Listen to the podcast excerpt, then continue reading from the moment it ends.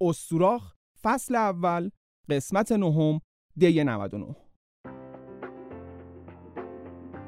اسپانسر داریم چه اسپانسری؟ مؤسسه فرهنگی سایه روشن استوره. با تمرکز بر مطالعات تخصصی اسطوره شناسی در حوزه نظریه و تحلیل و در بستر هنر و ادبیات دوره های آموزشی برگزار می‌کنه. به زبون ساده خودمون دوره های آنلاین خفنی داره. استاداش همه کاربلد و شناخته شدن. طبیعتا همه دوره هاش آنلاین و بعد کلاس فایل صوتی کلاس رو در اختیارت می‌ذارن. چند تا از کلاس هایی که برای زمستون دارن رو میگم. بقیهش رو برو تو پیج اینستاگرامشون ببین. روایت شناسی تحلیلی اسطوره های ایرانی. اسطوره سنجی در سینمای ایران. بنیادهای دین ایرانی. و این آخری که خودم خیلی دوست دارم دیو و دد که در مورد موجودات زیانکار در فرهنگ ایرانیه. اگه واقعا به اسطوره علاقه داری پیشنهاد می‌کنم دوره های مؤسسه سایه روشن اسطوره رو شرکت کن. سرفصل ها و موضوعات هر جلسه از دوره ها تو پیج مؤسسه هست. می‌تونی بخونی و انتخاب کنی که چه دوره بیشتر به مذاقت سازگاره. در ضمن ارتباط اساتید با هنرجوها بعد از تمام شدن دوره قطع نمیشه. کسایی که علاقه دارن می‌تونن ارتباطشون رو با استاد حفظ کنن. مقاله بنویسن و پژوهش کنن. راه های ارتباطیشون رو هر جایی که بتونم می‌ذارم. اگه پیدا نکردی بیا از خودم بپرس. مؤسسه فرهنگی سایه روشن اسطوره.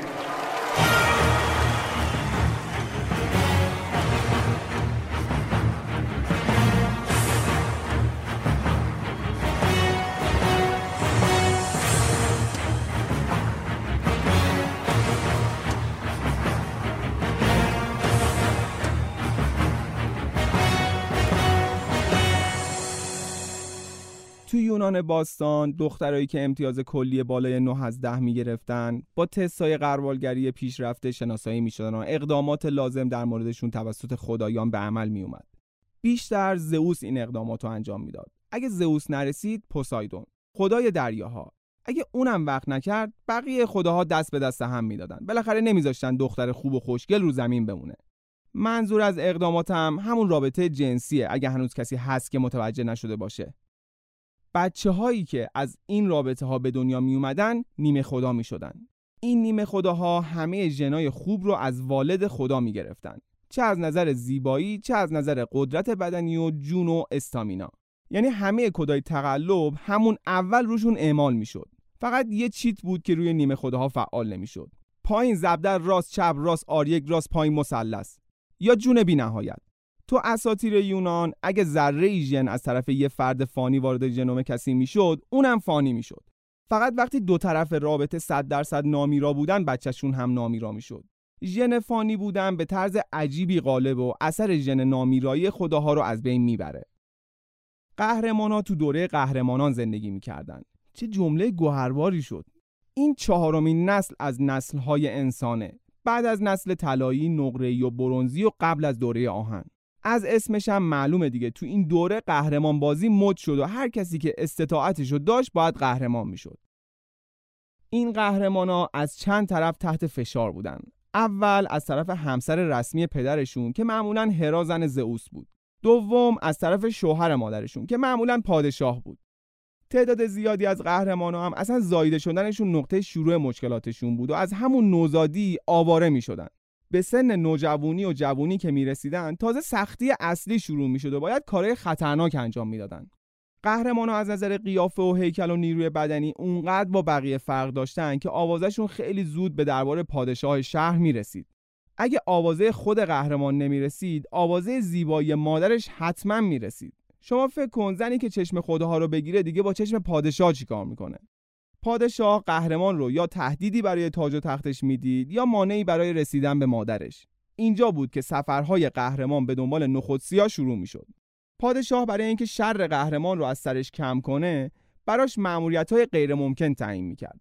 معمولیت مثل کشتن قولها یا آوردن چیزای گرانبهایی که تو دنیا هست ولی کسی نمی‌دونه کجاست. هر کی هم رفته دنبالش دیگه برنگشته. قهرمان توی این سفر یا سفرها با خطرناکترین موجودات روبرو می‌شد و شکستشون می‌داد. اون الهه حسودی که پدر قهرمان بهش خیانت کرد هم معمولا تو سفر سعی می‌کرد که قهرمان رو نیست و نابود کنه. ولی همیشه خداهای هم طرف قهرمان بودن که کمکش کنن.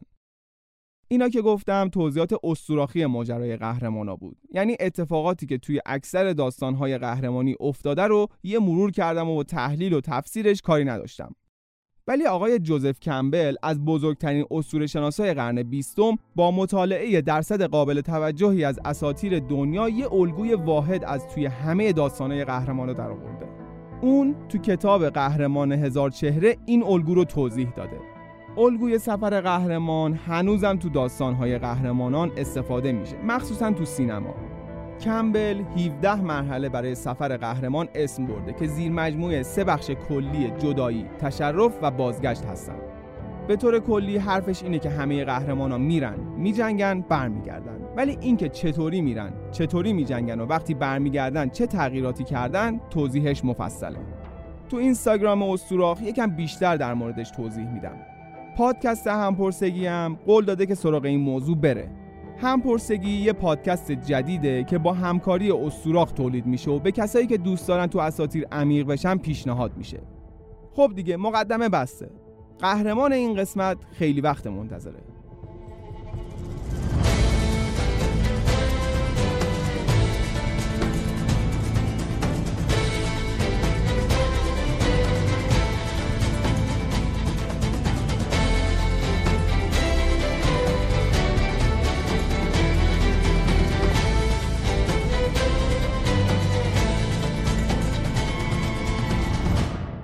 پادشاه ها حداقل یه دختر خوشگل رو دارن که همه آتیش ها مستقیم یا غیر مستقیم از گور اون بلند میشه. داستان پرسیوس هم از تو شکم یکی از این دختر خوشگلا شروع میشه. پادشاه شهری به اسم آرگوس کسی بود به اسم آکریسیوس که یه دختر خوشگل داشت به اسم داناه. آکریسیوس هر چقدر زور زد پسردار نشد. رفت اداره وضع احوال یا اداره پیشگویی سابق. شماره دو. سلام. ببخشید می‌خواستم ببینم پسردار میشم یا نه. فرمشو پر کردید بله بفرمایید. آکریسیوس شاه آرگوس درسته؟ بله بله بله. شماره پادشاهیتون رو بگید. منفی 458 پیش واردیتون هم به من بدید. بفرمایید. شما پسردار نمیشه ولی یه دختر دارید که اون پسردار میشه. هم شما رو می‌کشه مطمئنید؟ میشه یه بار دیگه چک کنید؟ آقای محترم سیستم اشتباه نمی‌کنه. شما قطعا توسط 90 کشته میشید. بفرمایید. اگه شکایت دارید تشریف ببرید اداره اداره دنیا. تو دامنه کوه المپ چیزی به نام مهر و محبت به فرزند اصلا تو پادشاه ها وجود خارجی نداشت. یعنی نشد یه باری به یه پادشاه بگم پسرت یا نوت تاج و تخت تو ازت می‌گیره در جواب بگه عیبی نداره. بذار بیاد بگیره قربونش برم. من هرچی دارم واسه اونه. اینا همش در حد حرفه. وقت عمل که میشه گزینه های دیگه ای روی میز میاد. آکریسیوس از ترس غضب خدایان دخترش رو نکشت. در عوض تصمیم گرفت راه های رسیدن هر گونه مرد به دخترش رو مسدود کنه. یه زندان برونزی ساخت که فقط یه دریچه کوچیک بالاش داشت واسه اینکه دانه رو بکنه توش. تهویه هوا انجام بشه و آب و غذا رد شه. خطر خطر. کاهش تعداد دختران در دسترس. خطر. زئوس اومد آمار رو چک کرد و دید بله یه نفر از تعداد دخترای در دسترس تو آرگوس کم شده. سریعا به محل اعزام شد. تو راه مشخصات محل رو چک کرد و دید که فقط یه دریچه کوچیک برای رسیدن به دانای وجود داره. اگه خودم رو شبیه زندانبان کنم که در شان من نیست. به راست بپیچید. اگه خودم رو شبیه باباش کنم که اون تو زایه است. اگه در زندان رو بهتره کنم که سر صدا میشه هرا می‌فهمه. شما به مقصد رسیدید. اه اه چقدر زود. هنوز تصمیم نگرفتم. حالا چیکار کنم؟ اه اه. زئوس توی آن تصمیم گرفت خودش رو تبدیل به بارون کنه و از سوراخ بباره تو زندان. نه یه بارون معمولی از جنس آب بارون از جنس طلا. انگار عمل تبدیل شدن به بارون به اندازه کافی براش با کلاس نبود. حتما باید عنصر طلا هم وارد می‌کرد که انسان فانی رو بیشتر تحت تاثیر قرار بده. وقتی بدون فکر یه کاری رو بکنی همین میشه دیگه. مثلا بارون طلایی چیکار می‌کنه که بارون معمولی نمی‌کنه؟ اصلا بارون به جز باریدن چیکار می‌تونه بکنه؟ تازه بارون طلایی میدرخشه و ممکنه توجه زندانبانها رو به خودش جلب کنه. نه آخه چرا بارون طلایی؟ انقدر بدم میاد از اینایی که همش دنبال شوافن. همین بارون طلایی دانا رو حامله کرد. بارون داره میاد عزیزم وقتشه که بیرون بریزم. بغزی که همدم صدامه حرفی که تو نگفته هامه چت رو ببند آهسته شو دل کندن آسون بلد شو. روی سرم دائم میکوبه بارون میونه گریه خوبه. آکریسیوس هر چند وقت یه بار به دخترش سر می‌زد تا براش توضیح بده که اگه انداختتش تو زندان به خاطر خودشه. اون بیرون همه گرگن و از این زرزرای علکی. تو یکی از این سرزدنا دید یه بچه بغل دانا است. اون بچه پرسیوس یکی از بزرگترین قهرمانای یونان باستان بود. یه لحظه هنسفیری رو از گوشت درار من با پدر مادرها یه صحبتی بکنم. پدر و مادر گرامی ملاحظه کردید که شما اگه دخترتون رو تو زندان هم بندازین بالاخره یه زئوسی پیدا میشه میباره و اون چیزی که ازش میترسید اتفاق میفته. انقدر زندگی رو زهرمار بچهتون نکنید. بزار هنسفیری رو. آکریسیوس باز رفت تو فکر که چجوری از شر دختر و نوش خلاص شه طوری که دست خودش به خون آلوده نشه. دانا و پسرش رو کرد توی بشکه درش رو صف بست و بشکه رو انداخت تو دریا. پیش خودش همچین دیالوگی رو با خدایان تصور کرد. چطور جرأت کردی دختر و نوت رو بکشی؟ باید تقاس این کارتو پس بدی.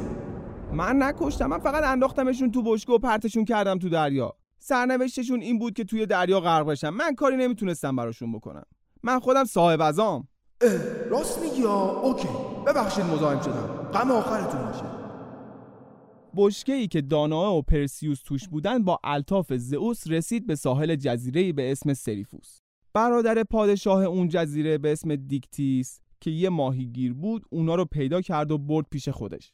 پرسیوس تو اون جزیره بزرگ و هیکلی و گولاخ شد و شغل ماهیگیری رو ادامه داد. از قهرمان بازی هم چیزی سرش نمی‌شد. اونا زندگی خوبی داشتن تا اینکه پادشاه جزیره به اسم پولیدکتیس بعد مدت ها اومد به داداشش سر بزنه. دانا رو دید و به داداشش گفت اینو قبلا ندیده بودم. دیکتیس جواب داد از دریا گرفتمش خان داداش. پادشاه گفت عجب من میخوامش. پرسیوس از تو قایق داد زد مادر نزایده کسی بخواد به مادر من نزدیک بشه. پادشاه نگاه به هیکل گنده پرسیوس کرد. کل ارتش شهرم از پسش بر نمی اومد باید یه فکر دیگه برای ادب کردن و از سر راه برداشتنش می‌کرد. اینجا وقت چیه؟ وقت اینه که قهرمان قصه بره دنبال نخود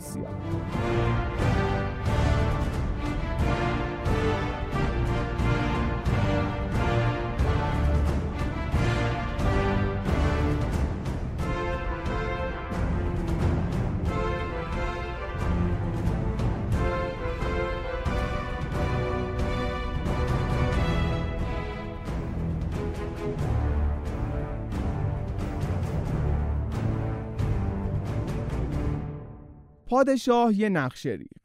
اول رفت خواستگاری یه شاهزاده از شهرهای دور و اطراف. طبق رسومات ازدواج یونان باستان وقتی پادشاه ازدواج می‌کنه مهمونی می‌گیره و هر کی که دعوت میشه باید به پادشاه هدیه بده. پرسیوس هم دعوت شد. همه هزاران نفر یه اسب تمام بهار آزادی به پادشاه هدیه دادن. پرسیوس پول و پله تو دست و بالش نداشت که اسب هدیه بده. به پادشاه گفت اسب هدیه کوچیکی برای شماست. هر چیزی که درخواست کنید من بهتون هدیه می‌کنم. پادشاه گفت شما خودت بهترین کادویی. من اصلا برای کادو و این چیزا ازدواج نکردم. حالا که اصرار می‌کنی باشه. من سر مدوسا رو خیلی دوست دارم. مدوسا یکی از خوشگلترین دخترای دنیا و خدمتکار معبد آتنا بود. آتنا از خوشگلی بیش از حد مدوسا اصلا راضی نبود. دیدی بعضی از کارفرماها از یه چیزایی شاکی میشن که آدم شاخ در میاره؟ مثلا میگه با فلان شرکت هماهنگ کن بیان یه کاریو انجام بدن. زنگ می‌زنی اون شرکت اصلا جواب نمیدن. بعد مدیر از دست تو شاکی میشه. انگار ساعت و روزای کاری اون شرکت دست توه. یا مثلا اگه با لحن بهتری زنگ می‌زدی حتما جواب می‌دادن. آتنا هم اینجوری بود. مثلا مدوسا که رد می‌شد بهش می‌گفت خانم مدوسا شما امروز هم که خوشگلی مگه قوانین رو نمی‌دونی؟ دفعه بعد اگر ببینم خوشگلی برابر مقررات برخورد می‌کنم؟ یه روز پوسایدون خدای دریاها مدوسا رو دید و پسندید. مدوسا چون قوانین رو به خوبی می‌دونست به پوسایدون جواب سربالا داد. ولی پوسایدون ولکن نبود. کاری کرد که تو قسمت پنجم تعریف کردم. الان دوباره پلیش می‌کنم. پوسایدون چند بار دیگه هم تلاش کرد ولی جواب نشنید. مجبور شد پلن بی رو اجرا کنه. یه روز که آتنا نبود فرصت رو مناسب دید. رفت تو معبد مدوسا رو خف کرد و همونجا وسط صحن زیر مجسمه آتنا کار خودشو کرد. آتنا از راه رسید و دید که پوسایدون یه گوشه معبد مثل همیشه لخ وایساده و مدوسا با لباسهای پاره پوره افتاده وسط معبد و ناله می‌کنه. با صدای بلند و قاطع گفت من با مسببان این گناه بزرگ اون هم در معبدم با جدیت برخورد می‌کنم. بعد رو کرد به مدوسا و گفت اگه زشتر بودی کار به اینجاها نمی‌کشید. مجازاتی که برات در نظر گرفتم اینه که بری پیش خواهرای زشتت ولی نه با این شکل و قیافه و این موها. تو هم باید زشت بشی. آتنا کاری کرد که به جای موهای خوشگل مدوسا مار روی کلش در اومد و تبدیل شد به زشتترین موجود دنیا. اونقدر زشت که هر کی به چشماش نگاه می‌کرد در جا سنگ می‌شد. بعد تبعیدش کرد به جای ته دنیا که دوتا خواهراش هم اونجا بودن. این سه تا خواهر رو بهشون میگن گورگون ها پرسیوس راه افتاد که سر مدوسا رو بیاره ولی اصلا نمی‌دونست گورگونا کجان. آدمای زیادی هم تو دنیا نبودن که بدونن. معمولا اینجاها که داستان به بنبست می‌رسه خدایان میان و گره داستان رو باز می‌کنن. اینجا هم آتنا و هرمس دوتایی اومدن کمک پرسیوس. بهش گفتن اول دنبال گری ها خواهرهای گورگونا بگرده شاید اونا آدرسی تلفنی چیزی ازشون داشته باشن. گری ها سه تا خواهر پیر زشت با موهای خاکستری بودن که اشتراکی یه چشم و یه سری دندون داشتن. چشم و دندون رو جیره بندی کرده بودن و نوبتی هر 8 ساعت بین خودشون رد و بدل می‌کردن. شما هم خودتون رو آماده کنید. شاید یه روزی مجبور شیم چشم و گوش و دک و پوزمون رو اشتراکی و اجاره استفاده کنیم. پرسیوس یواشکی نزدیک خواهرا شد. وقت عوض کردن چشم که شد چشم رو از دستشون قاپید و گفت تا آدرس خواهراتون رو به ندید از چشم خبری نیست. گری ها اولش یکم ناله و فریاد کردن ولی چون همیشه همین کارو می‌کردن کسی نیومد کمکشون. بالاخره مجبور شدن پرسیوس رو راهنمایی کنن. بهش گفتن خودشون آدرس رو ندارن ولی یه سری نیمفا هستن که می‌دونن گورگونا کجان. دوباره هرمس از کار و زندگیش زد اومد که آقازاده زئوس رو ببره پیش این نیمفا. بالاخره هر جوری بود پرسیوس رو رسون به جایی که نیمفا اونجا بودن. اگه انتظار درگیری و جنگداری همچین خبرایی نیست. انگار به نیمفا گفته بودن بازرس داره میاد. پرسیوس که رسید همه صف کشیدن و بهش خوش آمد گفتن و بهترین پذیرایی رو ازش کردن. آقای پرسیوس من اول پادکست این همه از مصائب قهرمان بودن گفتم. یکم هم سختی بکش. چشم قاپیدن تا الان سختترین کاری بود که کردی. نیمفا برای کشتن مدوسا یه سری لوازم و سلاح از طرف خدایان به پرسیوس هدیه دادن. صندل پرنده هرمس کلاه نامری کننده هادس. سپر برونزی آتنا و شمشیر زئوس به علاوه یک کیسه برای حمل سر مدوسا. جای گورگونا رو هم بهش گفتن. خب به منم اینا رو می‌دادن می‌تونستم مدوسا رو بکشم. والا. پرسون پرسون یواش یواش اومدم در خونتون. ترسون ترسون لرزون لرزون. اومدم در خونتون.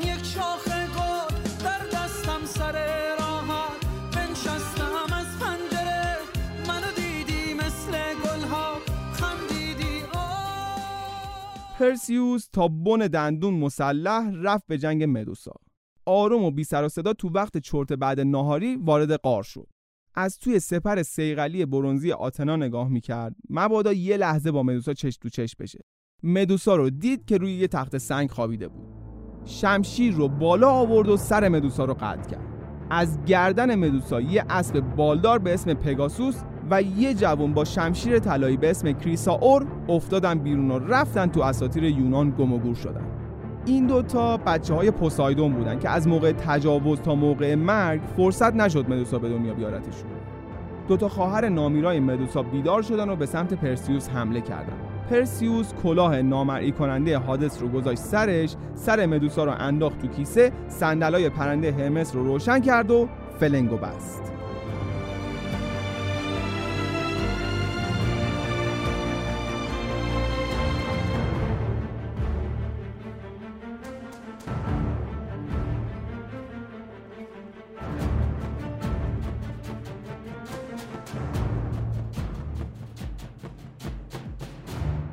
پرسیوس تو راه برگشت از ته دنیا رسید به جایی به اسم اتیوپیا و دید که یه دختری بسته شده به یه تخت سنگ تو ساحل. پرسجو کرد و متوجه شد که این دختر آندرومدا دختر سیفیوس پادشاه اتیوپیاست. باید قربانی کتوس یه قول دریایی بشه. چون مادرش گفته دختر من از نیمفهای دریایی خوشگلتره.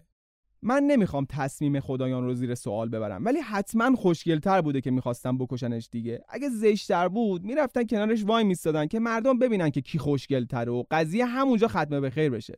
فوقش یه جریمه نقدی هم برای مادرش در نظر می‌گرفتن.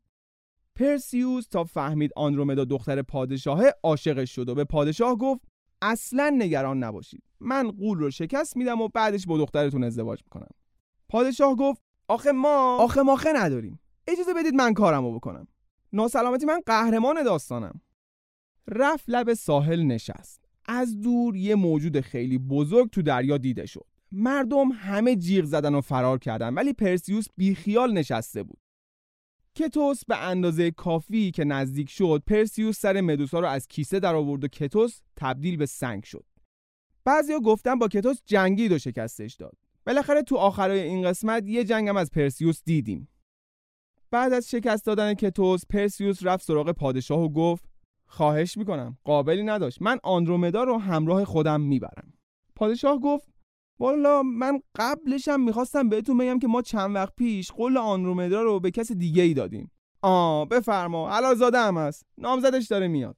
نامزد آندرومدا اومد داد و بیداد را انداخت که این بیناموسی ها چیه؟ زن منو بدید. پرسیوس سر مدوسا رو از کیسه در آورد اونم سنگ کرد. بعد دست آندرومدا رو گرفت و رفت شهرشون سریفوس.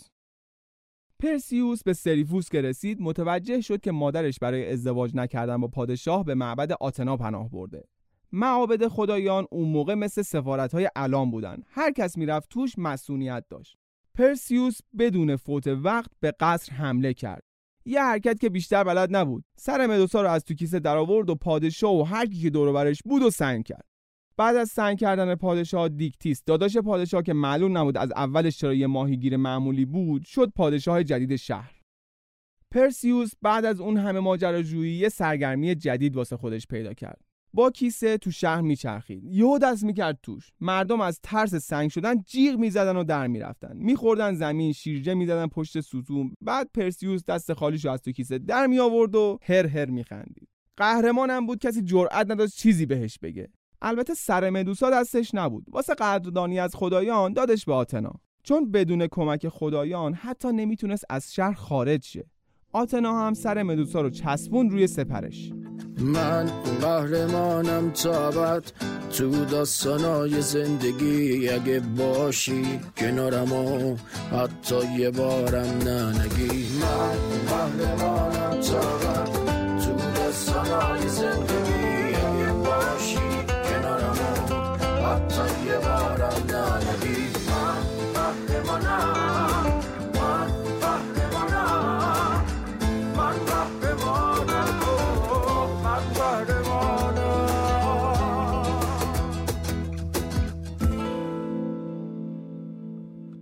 به نظر میاد داستان همینجا باید تموم شه. ولی هنوز سرنوشت یه نفر مشخص نشده. آوازه پرسیوس تو کل یونان پیچید. آکریسیوس بابا بزرگ پرسیوس و پادشاه شهر آرگوس که اول داستان پرسیوس و مادرش رو ول کرد تو دریا ترسید که پرسیوس بیاد برای انتقام گیری پادشاهی رو ول کرد و رفت توی شهری قایم شد.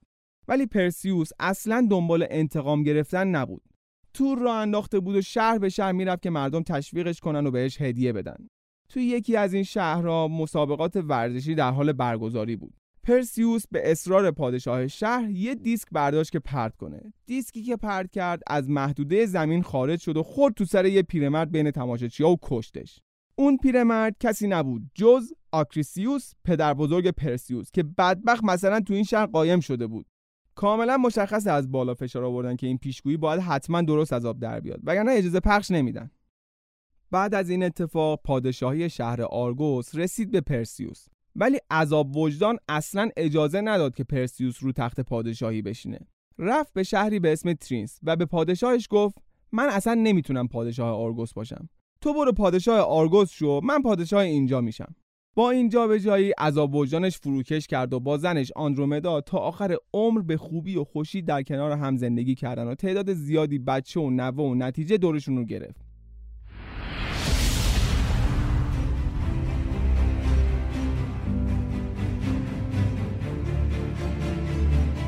اکثر این نوع نتیجه ها قهرمان های بزرگی شدن که بزرگترین اونا هرکول بود. یکی دیگه از بچه هاش به اسم پرسس رو میگن جد بزرگ پارسی ها یا همون ایرانیا بوده. چی؟ غلط کرده هر کی گفته. ما از نسل یونانیا باشیم. عمرن. همه از نسل ما هستن. ما ده هزار سال قبل پستچی داشتیم بیمه داشتیم. اولین منشور حقوق بشر رو چی میگی؟ کوروش بزرگ هر جا رو فتح می‌کرد به مردم اونجا گل هدیه می‌داد. خب آروم باش. ما یونانی نیستیم. خیالت راحت. بذار سال رقیلی پلی کنم. الان حالت جا میاد. اعصاب نمی‌ذارم واسه آدم یونانیا دل تو را شکستند تو را به بند کینه بستند. چه عاشقان بینشانی که پای درد تو نشستند.